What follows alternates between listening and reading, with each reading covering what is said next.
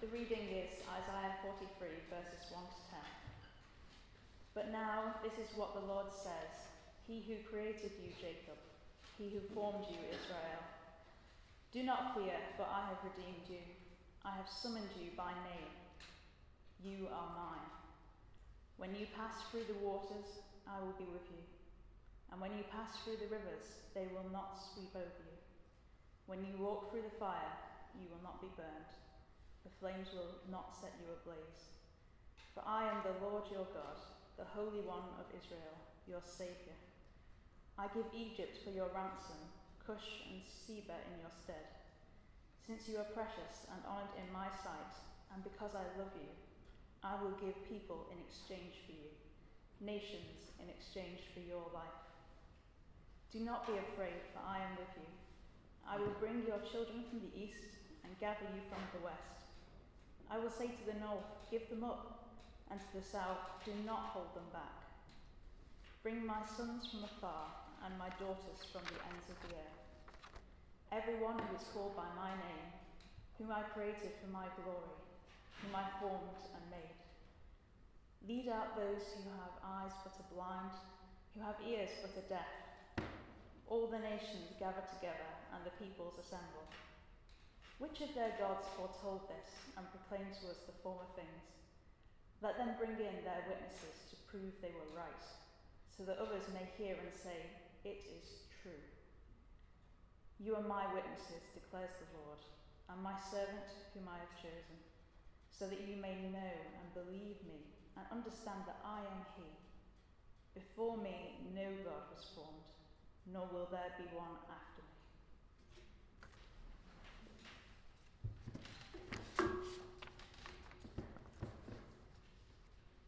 Pause to pray, shall we? As we come to the Word of God today, may indeed be a lamp for our feet and a light for our path as we seek to follow Christ in the whole of our lives.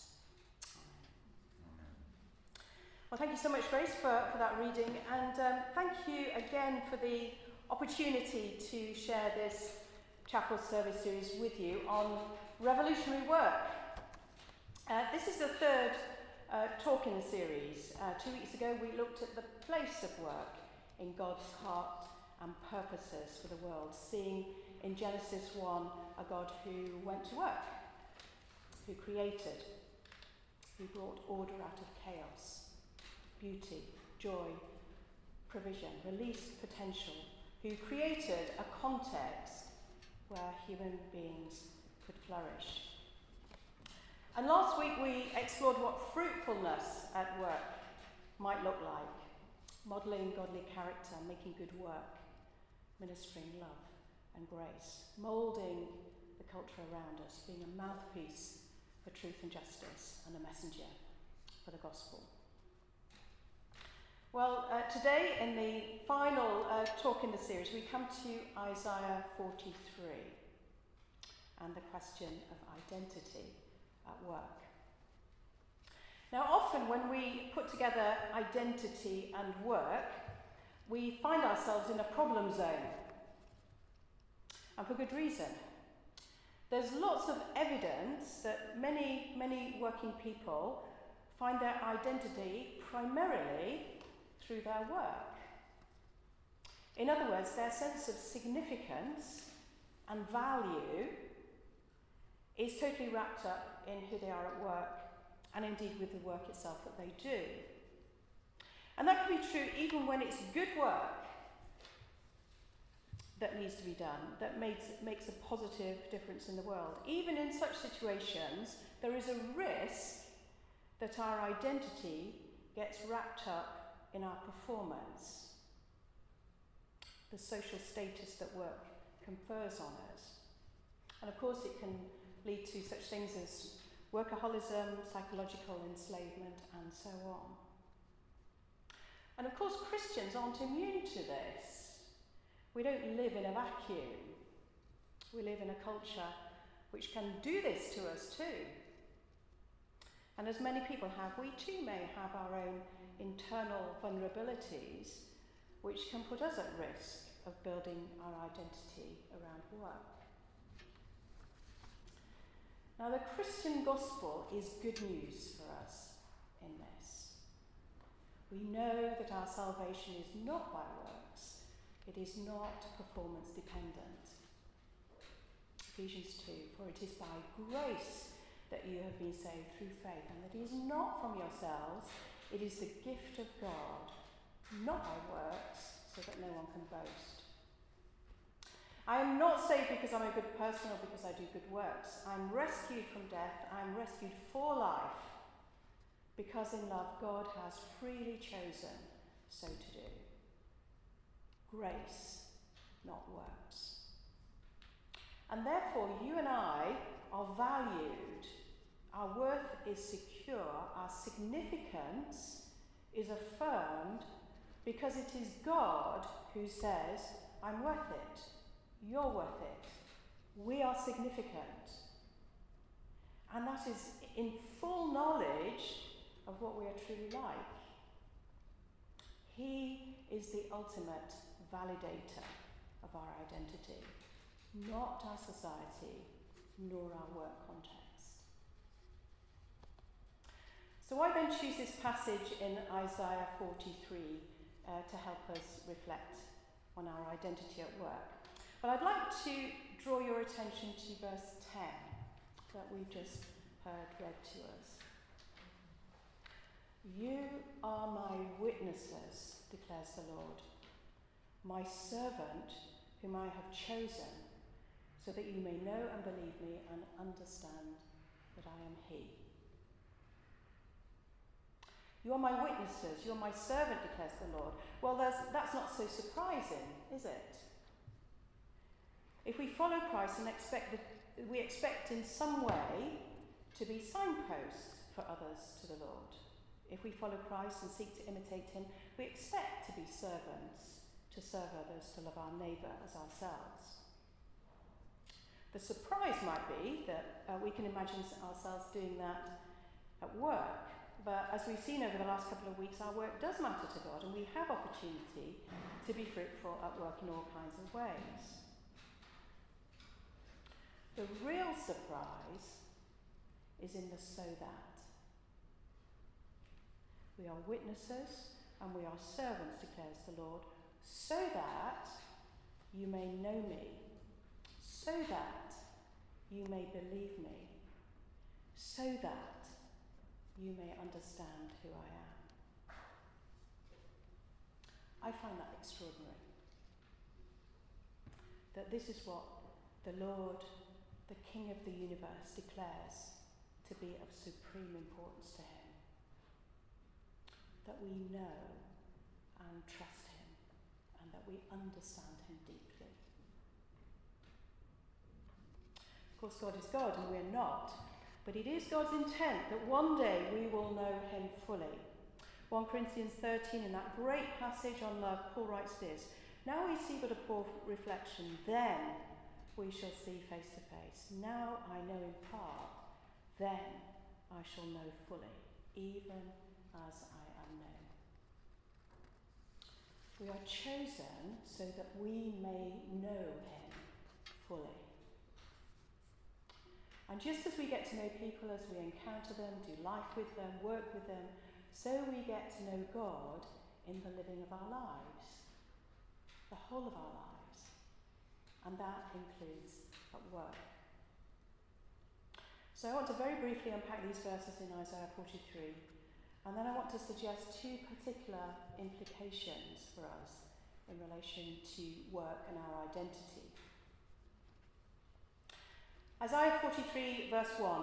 But now, this is what the Lord says. But now suggests that something radical has happened.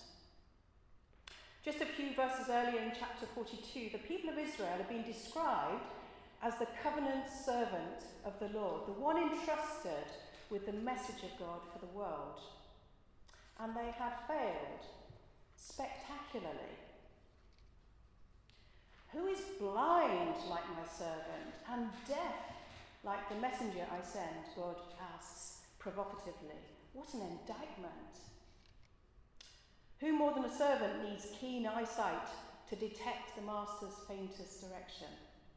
Who more than a messenger needs sharp hearing to catch every syllable of the master's message? But my servant Israel is blind, says the Lord. My messenger Israel is deaf. But now, we read in Isaiah 43 the Lord saying to the very same people, You are my witnesses. You are my servant, whom I have chosen. So, what happened? Did Israel suddenly get uh, their act together? Did they repent so deeply that God started to see them differently? No. At the very end of chapter 42, we have Isaiah reporting that despite God's rebuke and the consequences of that in war and destruction, they did not take it to heart. They didn't listen. They didn't change. So, what happened? Isaiah 43 1. Fear not, God says to his people, fear not, for I have redeemed you. I have called you by name. You are mine. I have redeemed you, I have called you, God declares, not because you got your act together or were worthy or are now worthy in any sense, but because I, the Lord, desire this. I, the Lord, choose to. Because I created you and I love you. I call you by name, he says. I summon everyone who is called by my name. We read in the parallel verse in verse 7 these people whom I formed and made. In God's world, failure does not have the last word. Love does. Grace does. What happened was that God, in his sovereignty and love, acted to save his people and so anticipates the comprehensive salvation that he will enact through Jesus Christ. So, verse 1 saved by grace because God says we're worth it. He is the one who validates our identity, who bestows value on us. So, says the Lord, fear not, you're mine, and I will preserve you. Verse 2. God doesn't say there won't be floods or forest fires, but he says I will be, he will be with us in the midst of that, in the midst of trials. The most frequent command in the Bible is, is fear not, over 300 times two of them in this passage. Fear not, for I am with you, verse 1 and 2. Do not be afraid, for I am with you, verse 5. Whatever the world looks like, the presence of God changes everything for those who will avail themselves of his presence and power. So we are saved by grace, we are preserved through his presence, and now, he says, verse 3 and 4, we are honoured in his sight. For I am the Lord, the Holy One of Israel, your Saviour, he says. No price is too high to pay for the redemption of my people.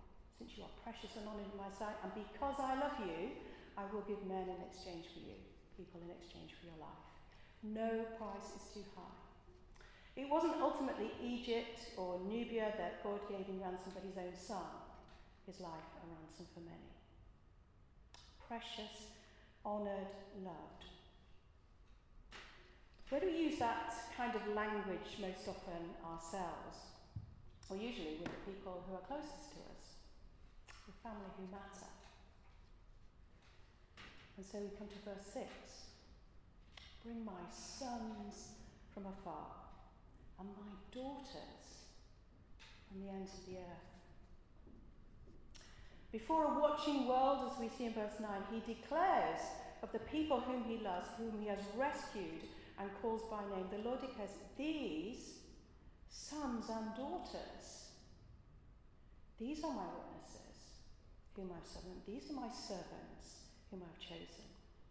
They reveal me in the world, they will serve my purposes in the world, and in so doing, they will come to know me deeply, trust me completely, and truly understand who I am. This is the identity that God confers on us, sons and daughters of the Lord of all.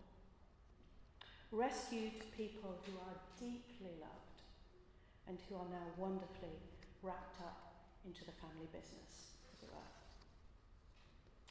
I guess many of us um, have a job description somewhere, um, job title, role, key responsibilities perhaps. And if not, we certainly have lanyards with ID cards that says something about us. John Smith, strategic planner, or Jane Stevenson, a researcher, member of parliament, analyst, engineer, barista, clerk of works, executive assistant, whatever. Imagine what would happen if you were to amend your job description just slightly to be son of my Heavenly Father or daughter of the King of the universe, who is currently also a strategic planner, researcher, MP, analyst, engineer, barista, clerk of works, executive assistant. What happens when you come to work first as a child of God? Precious, honoured in His sight. How would you see your work differently? How would you see yourself differently? What would you be liberated from? What would you have fresh energy for? What would a good day look like now? Judith is the um, head teacher of a, a primary school um, on a very cold February day, a Monday morning, she turned up at work to discover that the heating had broken and several hundred small children were about to arrive. That was how her day began. And her day ended with a very angry child making things very difficult. Troublesome child who had been troublesome rather too often before, and so reluctantly she'd had to exclude him. It's not something any head likes to do.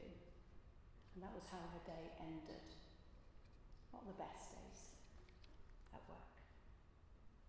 But when she got home, after what was really a rather grim day, after a day when she might well have been justified in having a mega whinge or soothing herself with a glass or two of medicinal wine or a large tub of quadruple chocolate ice cream, something strange happened.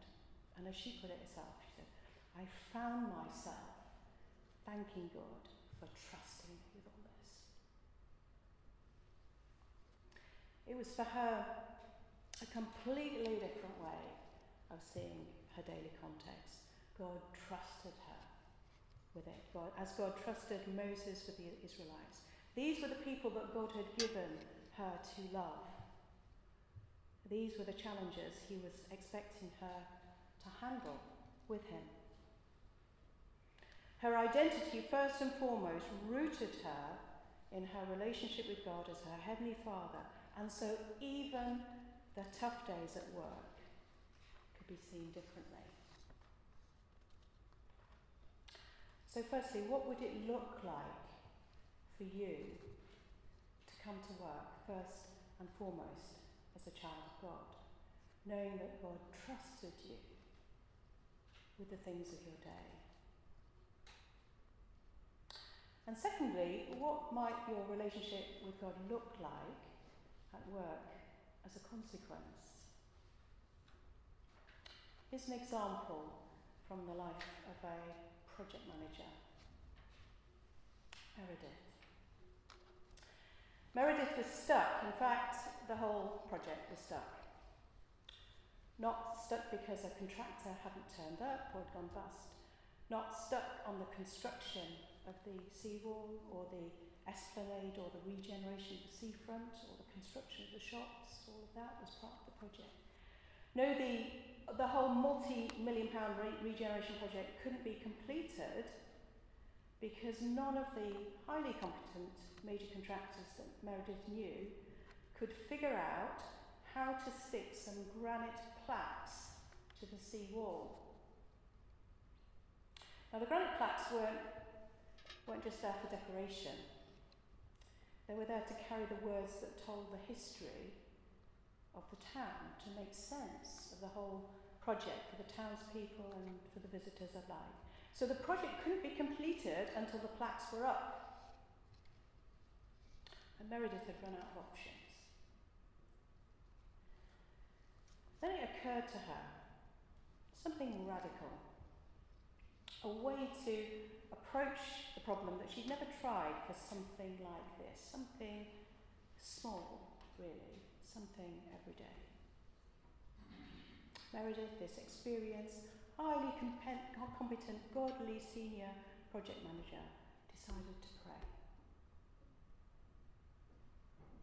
Now she prayed, call it coincidence if you like, an idea popped into her head. Yellow pages, a directory of business listings. And there it was in the yellow pages sign makers. Sign makers, she thought, know how to stick things to things. And she called them up. Yes, said the man, we know how to do things like that. In fact, we've recently done something similar, just 15 miles down the coast. So it came to pass that the granite plaques were fixed to the sea wall and the project was completed. And it's fair to say that Meredith's prayer life changed forever. She realised that God, this, the creator of all things, did care about the little things that she did each day, the things she did at work. And now she finds herself pretty much praying, praying about everything, and things happen. Too often to call it coincidence. You are my witnesses declares the Lord. My servant, whom I've chosen, so that you may know and believe me and understand that I am He. You are my witnesses to how God works in the world, including the world of work. You are my servants, getting done what God wants done in the world that contributes to human flourishing bringing order out of chaos, releasing potential, providing for needs, bringing beauty and joy, all the things that we looked at in Genesis 1, being fruitful in these things in many and different ways. Our identity is secure. Our significance is assured. And in amongst all of this, might the desires of God's own heart also be realised through our working life. That we come to know Him and believe Him and understand who He truly is. For we don't discover Him, we don't come to know Him in a vacuum. We discover Him, we come to know Him and trust Him in the midst of doing life.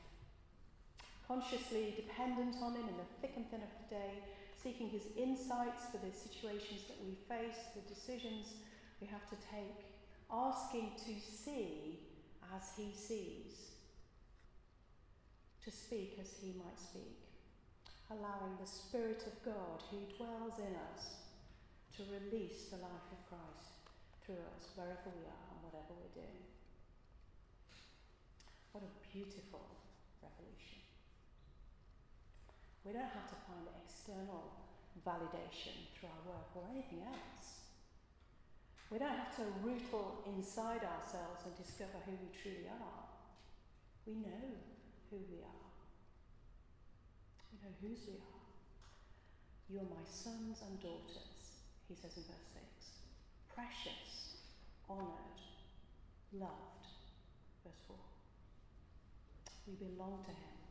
We know what we're here to do. God validates our identity and day by day by day, in and out of work, he invites us to know Him and trust Him, to understand Him more deeply as we do life consciously with Him. Laudable, revolutionary work indeed. Shall we just pause to pray together? Father God, it is a most awesome invitation to come to know you and uh, we pray for one another that as we are doing what we do, as we are witnesses and servants of you and your purposes, so also the desire of your heart might be realised in each of our lives, with each one of us, that we may come to know you more deeply.